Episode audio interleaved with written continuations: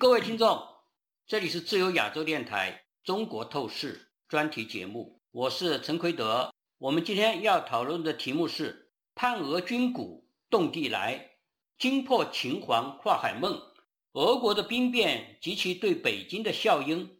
我们今天请来的座谈是李恒清先生，他是一位经济学家与政治评论家。恒清，你好。哎，奎德，你好。大家知道，过去几天。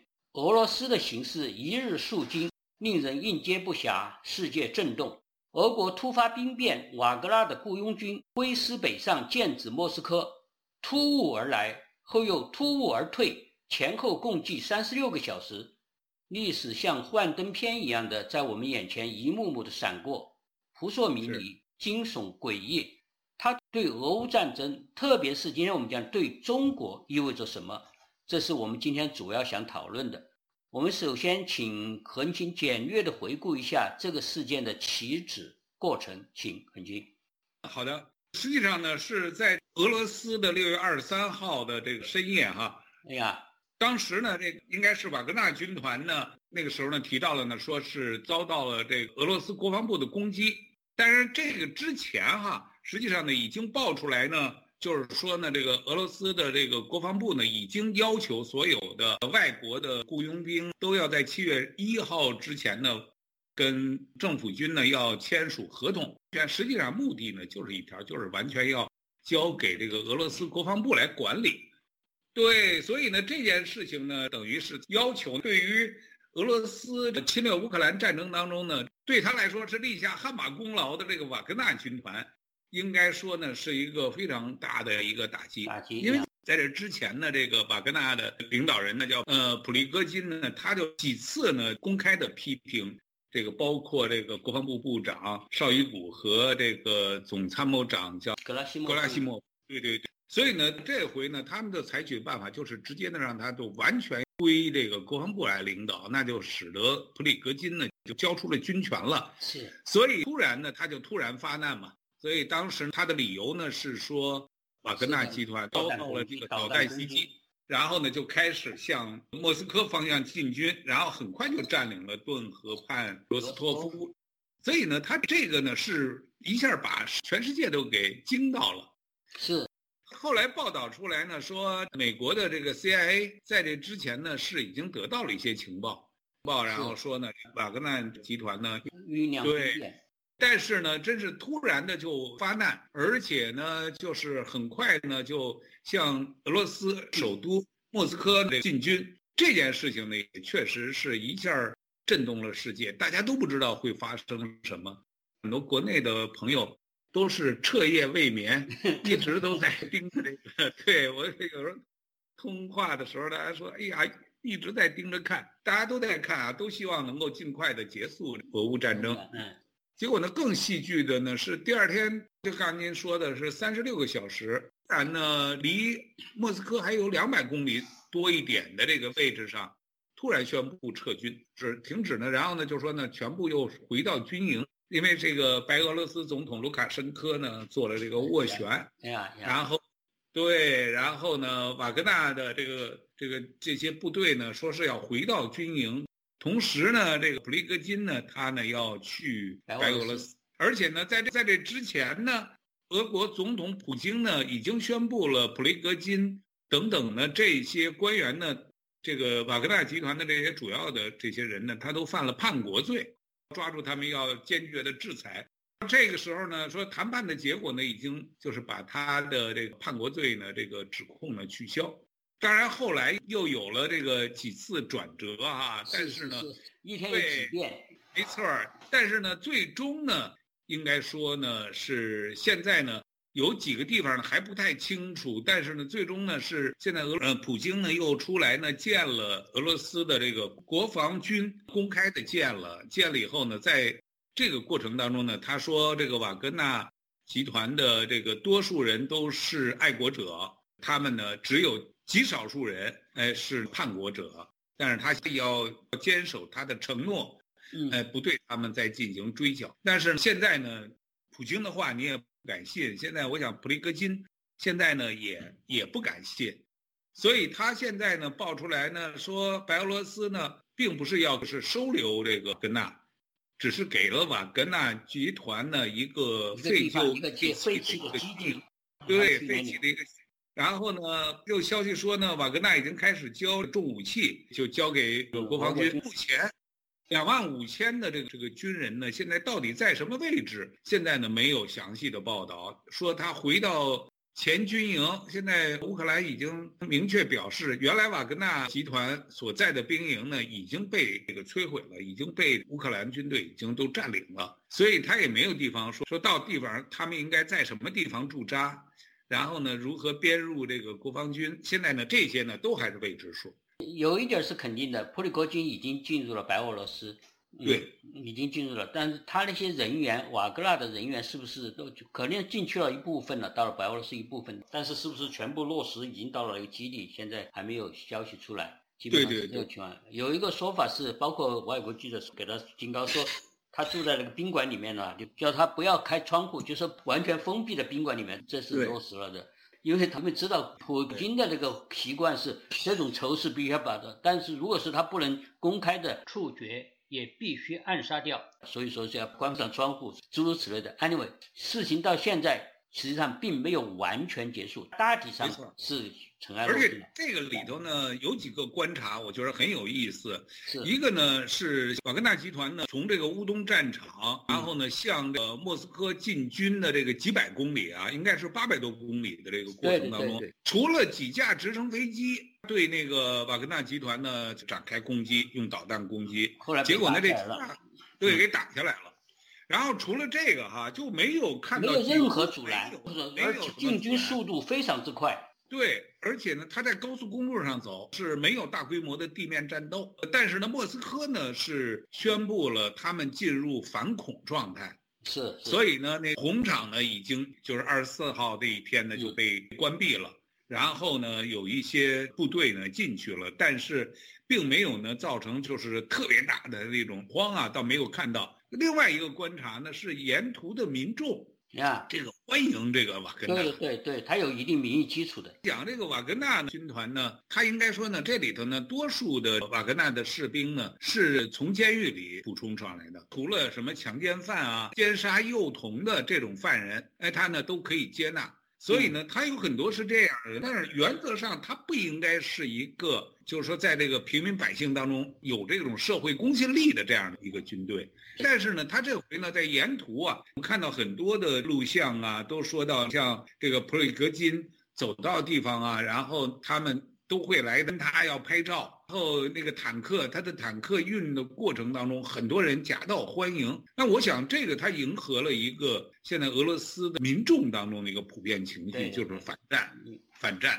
最后，最后发布的声明中认为，这个战争是就是那国防部长和那个参谋长挑起来的，是完全是虚假的借口，等等等等等等。他实际上已经做了政治表态了。当然，现在他退缩了，但是刚当时他发表的声明是。完全是一种政治，对俄乌战争是一个政治表态，是否定的。同时，对乌克兰也是比较温和的。是。同时还有一句话是说，俄罗斯将会有一个新的总统，这个是直接的向普京挑战了。嗯。所以在这个过程当中啊，我们没有看到说这个这个俄罗斯内部的一些高官大规模的出来发出这个出来呢，就是直接表态支持。是是，没有没有，对吧？没有看到。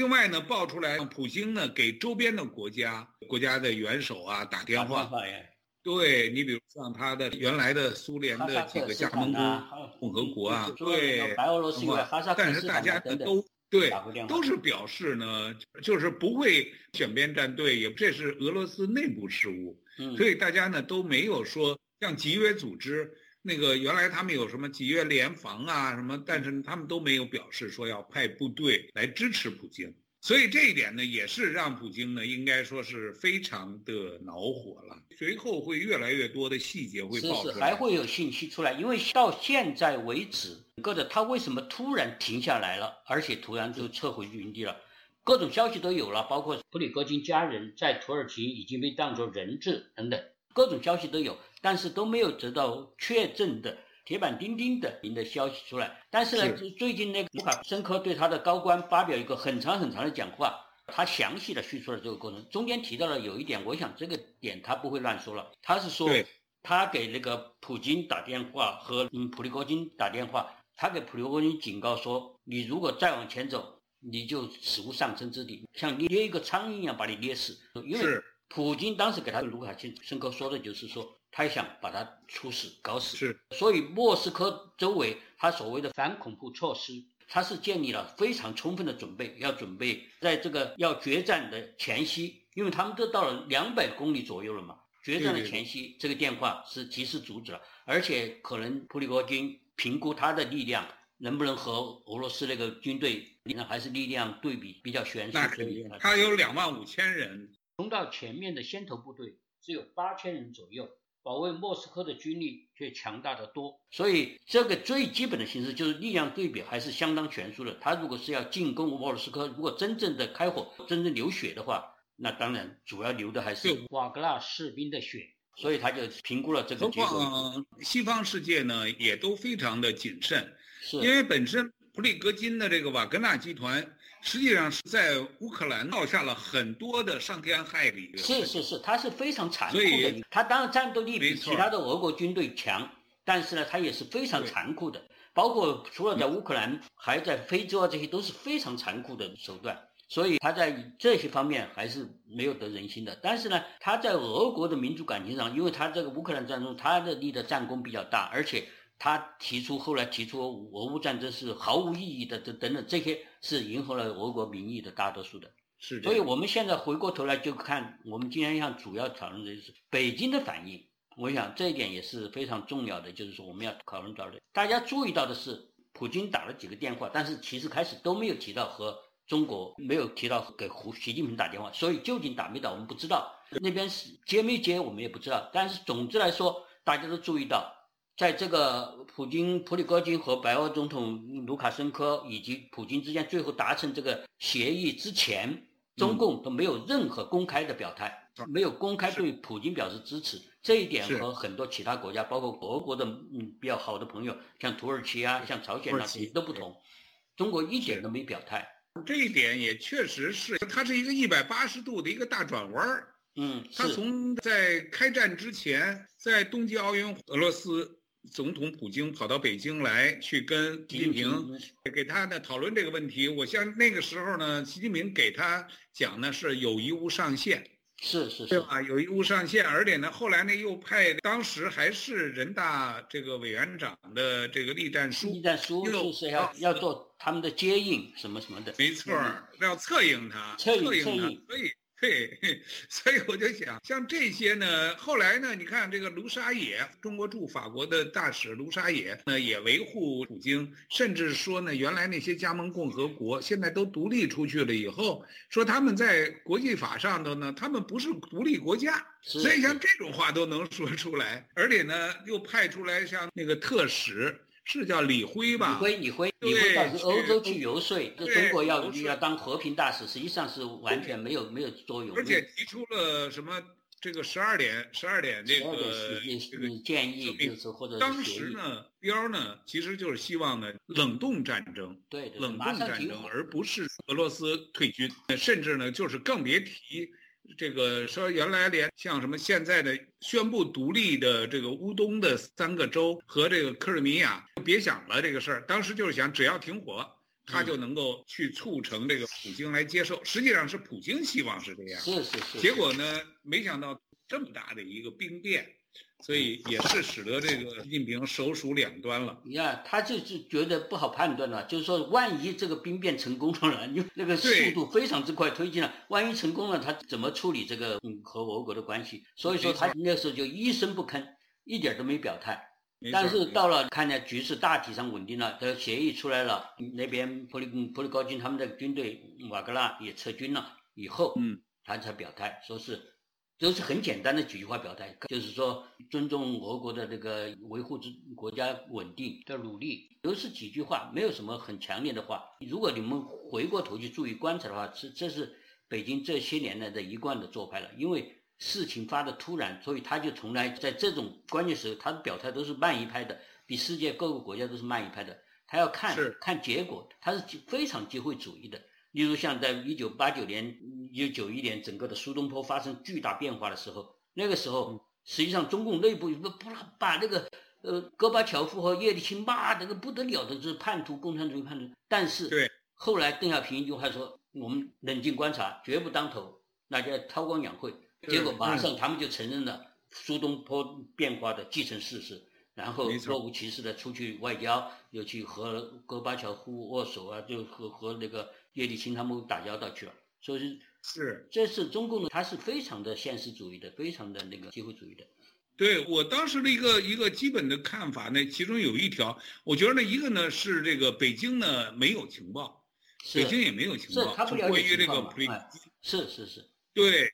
然后呢，他的一个基本的判断，他之所以不说话，保持沉默，实际上他有一个基本的判断，就是普京可能会失去政权，可能就是就是这样。他要如果说他要是认，嗯，他如果认定了普京政权稳定，他不不会那什么，他就是觉得这回的这个兵变啊，还真的就有可能把普京呢这个推翻，所以他至少有这个可能性，他不愿意冒险。不愿意跟普京一块儿完蛋，所以呢，哎，那我现在就至少我现在先先等一说话，等 看看看看再说。是没错儿，所以现在这个现在就变成了一个，应该说原来的这个友谊没上线的这个两个兄弟啊，因为这一次呢，也让普京彻底的应该是了解了习近平啊。是是是，那当然了。实际上，普京前一段时间已经有点对习近平，虽然是去了访问了。说了几句什么？我们共同面对什么百年未有的大变局，但实际上没有任何动作，很很多事情都在手足两端，都在观察。所以昨我这么看，但是北京现在恐怕通过这个事件，我想大家都看得很清楚了。这个事件对普京还是一个重大的打击。虽然说普京这几天拼命出来。要拼命挽回这个，好像自己还是牢牢的掌握权力，然后掌握了权力，还要抚慰，包括对对的瓦格纳那些士兵，他也说好话了。除除了对普普里戈金以外，士兵啊这些都说好话。他好像还想把整个的他的这个地位还要把它恢复起来，但是实际上大家全是看得清清楚楚。这件事情已经是就像去就像布林肯说的一样，巨大的裂缝在俄国产生了巨大的裂缝。确实是这样。刚才我们已经讨论，像现在俄罗斯内部的一些大佬们，现在呢并没有都站出来，多数站出来替他力挺他，没有。这一点呢已经很说明问题。另外呢，如何这个战争呢打到现在失去了失去了瓦格纳的这样的强悍的部队，对，这战争如何打下去？如果不打下去，如何停下来？这个都是在考验着普京啊！我想他现在应该很困难。另外呢，普京呢，他如果要是交出权力，他能不能保持保护他自己？他现在也肯定没谱。那当然没谱。他现在肯定是要加强权力，而且恐怕要有一段时间，有一小段时间要加强镇压，就是要是清清洗这个事件。但是实际上，即使他目前暂时的把这个兵变弹压下去了，但是他在全世界的威望。包特别是在俄国人中间的威望，他已经不是那种事事都得胜的、永远成功的那个大帝了。他没错，政治强人的形象已经死去了。他要是不交出权力的话，他肯定是会被赶下台。至少到了他的这个执政的那个、那个、那个该结束的时候，他也不太可能再继续连任。对，所以像这种情况呢，已经是。板上钉钉，那下一步呢？就是普京现在已经是被国际战争法庭通缉的罪犯了。他首先在国际上就是罪犯。你虽然这段时间在通缉这个普里戈金，但是你本身是在被全国际上通缉的。所以说这个事情对他来说也是非常糟糕的事情。而且现在再加上这一件事情，大家看到普京也不是那么不可战胜的。所以整个的这个整个的心态就变过来，俄国人的心态变过来，世界的心态也变过来了，包括对乌克兰的士气也是要涨起来了。所以说这个事情中共也非常的敏感。那昨天发生的事情嘛，就是说最近那个傅聪，中共驻欧盟的代表就开始说话了，这个是从来没有说过的话。他说。北京可以支持乌克兰收回其一九九一年，注意哈，这一九九一年划定的全部领土的目标，其中包括二零一四年被俄罗斯吞并的克里米亚半岛，这是重大的外交立场的转变。中共因为在前一段一直北京都是模模糊糊的，就是说呃，他从来都是讲讲是停战，而且就在二零一四年联合国对克里米亚问题投票的时候，中国当时投的也是弃权票，但是现在清清楚楚的是支持乌克兰的收回克里米亚的这种全部要求。但克里米亚嗯支持克里米亚这个要求，那更不用说乌东那些当然都是支持了。恐怕就当时我估计啊，前一段时间我估计北京可能给普京留下的最后的时候，就是说我们支持你保持嗯克里米亚，但是乌东地区让出来。我想他当时恐怕留了这个底案，但是经过这一次那个兵变，全部就同意了。这次呢，他做了这个巨大的这个转变，我想。他也是应该说呢是没有办法的一个一个选择了，是，所以现在应该说呢，到目前为止，这个像国际社会啊，尤其是欧洲和美国，现在呢在对对俄罗斯的这个这个未来的这段时间呢，原则上呢，他们还会继续现在的这种这种叫游戏规则吧，还是继续提供武器、训练军队，给你提供情报。然后呢，继续在后边再打。那这个这个俄罗斯呢，目前来说呢，它现在已经进入了一个就是必败的状态，是，所以呢，也不太可能有更多的资源的这个投入。但是我想，那这个时候呢，这个美国采取这个这种措施呢，主要还是不想不想把这个普京呢，把他逼得他狗急跳墙。最后，因为它毕竟是个核大国嘛，万一要是狗急跳墙了，这个会是什么样？所以前两天在美国这边外交杂志上专门报道报道了一篇文章，就是这个俄罗斯的国家安全委员会的一个政治学者，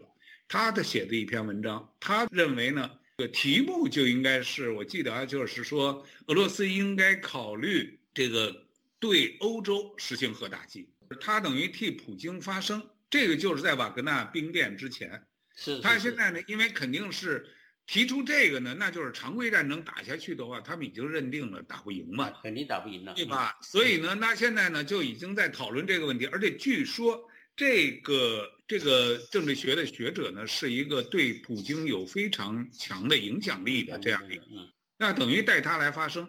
所以我想呢，美欧现在的基本的这个战略上呢，就是不把它。不不让他一跳墙，慢慢的，还是慢慢的把它熬下去，熬熬下去，因为总还要打一阵。所以在这个北京，也也许对于对于拜登来说，甚至要打到年底，呃，到到了二零一四年他大选成了以后 才结束。后，但是对对欧洲国家呢，他们可能想快一点，还有其他国家。Anyway，这个都是就是我想他们的这个之间要博弈的。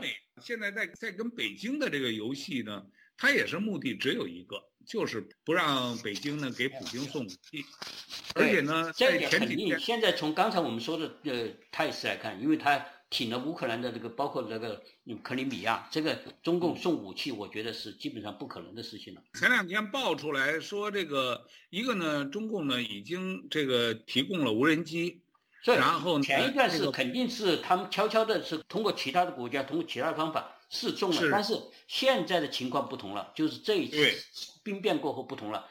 从北京的这个表态，欧洲的对欧盟的那个表态的补充，没错，已经看得清清楚楚。他要现在向向嗯乌乌克兰向欧嗯欧洲向这边靠近了，这个很显然的。中中国的外交的这里就关键就在于有一个大家中国人特别关心的，全世界也跟非常关心的，就是这个战争，这个这个兵变对于。习近平来说，对于中共来说，对他对台湾的用兵的考虑如何？我想现在很多人都清楚了，就是说，即使前一段时间习近平还是坚持说，这个只要俄乌战争这样慢拖下去，我还是可以找得到机会去弄台湾的。但是现在这个是机会窗口丧失了。最近在那个《纽约时报》有发表人他他认为。在整个俄乌战争中，如果有一件事情能促使习近平重新考虑攻台的话，那就是瓦格纳集团的反水。就是这件事情对他影响太大了。虽然我有些朋友我注意到，他们说中国和和完全不同，就因为中国的军事体制和俄国的军事体制不同，呃，等等等等，所以是绝不可能。我不认为，我觉得这个推论。缺乏说服力，我觉得没错，我也是这样，我同意。你说这个在过去啊，这些年，习近平上台以后呢，呃，一直呢在强军强军，一直就是准备要打台湾嘛。对吧？这个目标，他希望呢能够完成这个叫祖所谓祖国统一的这个这个大业，把自己的名字写在这个中共的历史上。但实际上呢，他自己呢又对于这个解放军呢真正拿到武器了以后，他一直非常恐慌。会做什么？对，会做什么事情？尤其是战争，如果是不是一两天？不是速战速决能够攻下来的话，现在看来速战速决的可能性非常小，因为美国、日本什么什么的这个有都围堵这个形势已经清清楚楚，所以说不可能很快，不可能很快的话，他就这个军变就提供了很好的一个例子，如那么军心就可能动荡了。整个的，而且而且，习近平啊，对自己真正在解放军内部，他能够有这个非常高的高的权威，像毛泽东、邓小平这样的他没有信心，对他没有信心。所以你看啊，这个解放军呢，说是目前他们一直呢在执行的政策呢，就是枪弹分离，拿枪的不给子弹，拿子弹的不给枪，那就是怕你要拿着枪和子弹呢合在一起了，那当然调转枪口打他怎么办？所以我想他就是没信心嘛，这明摆着是没信心。然后呢，那你要真的要打仗的话，一旦打仗，那你不可能拿着子弹的不发枪吧？是。所以呢，从这个角度来说，这个是一个非常大的一个问题，他没有信心。另外一个呢，武统台湾这件事儿啊，那中国老百姓都已经知道了，这就是习近平自己的梦想，是跟普通老百姓没有没有那。而而且军人很多军人也认为。不行，嗯，对，军军队不利，说不定。而且现代战争这么残酷啊，谁愿意让自己的孩子上战场去做炮灰呢？所以前一段时间这网民不都是说嘛，让我们去打仗，我不去，然后说让我孩子去打仗。说你去吧，你们红几代去去去。这这次事件本身啊，那个卢卡申科给普京讲的时候，普京因为当时说要要办那个嗯普里高金嘛，要把他处死啊，或者是。卢卡申科还劝他：“嗯，糟糕的和平也比良好的战争好。”这句话是，就说最坏的和平也比最好的战争好。对，那个奎德，你还记得前一段应该是几个月前？嗯，那个时候呢，卢卡卢卡申科呢有一次是跟哪一个到访白俄罗斯的一个外国的这个这个首脑啊，然后呢有一次讨论，当时就讨论到俄乌战争的时候，讨论到普京。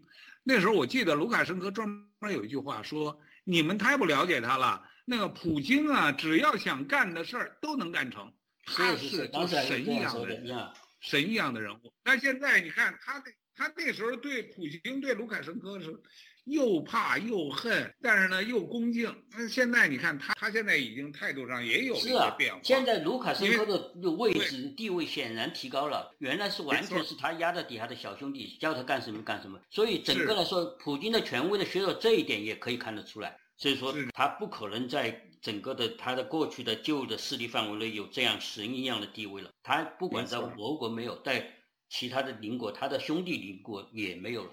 嗯，你说中国的这个如果要去武统台湾的话，现在经济下滑的这么严重，国内的社会矛盾也是非常的尖锐。所以在这种情况下，谁还要去卖命呢？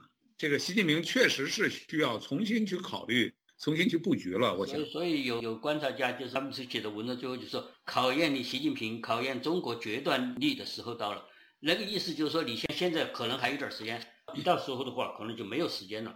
你要最后站队，你是不是还要站队到普京那里去？还要就是跟着他一起寻账？讨论到这儿，我也在想那个说。如果要真的习近平从善如流了啊，咱们就说假如，嗯，他会真的从善如流了，那如果真的放弃武统台湾，我就说他有好多的利好，哎，一个呢，他不用花费这个巨资去这个充斥这个军备啊，另外呢，可以借这个机会可以跟周边的国家呢去缓和关系，还可以和欧洲，他本来想和欧洲和美国。要搞好关系嘛，他最近不是做出了一系列的行动，我们看嘛，包括他这个现在傅聪这个表态，是不是意味着习近平本人？我想习近平本人可能踌躇比较多，但是其他的中共内部的高官也好，甚至包括他的马仔，就是李强啊这些，恐怕都和他的想法不完全是一致的。对，大家都看得清清楚楚的一个形势，大家不能跟着普京跳下悬崖。没错，但是呢，我们也知道。在过去习近平执政的这十年多的时间里头，他一般做选择题的时候，他一般都选那个最差的。是是，就是过去就都是这样。记录不太，所以他还是得看他怎么去。嗯，他如果自己啊一路走到死走到底，那也没有办法。好的，我们今天就讨论到这里，谢谢李恒清先生，谢谢各位听众，再见。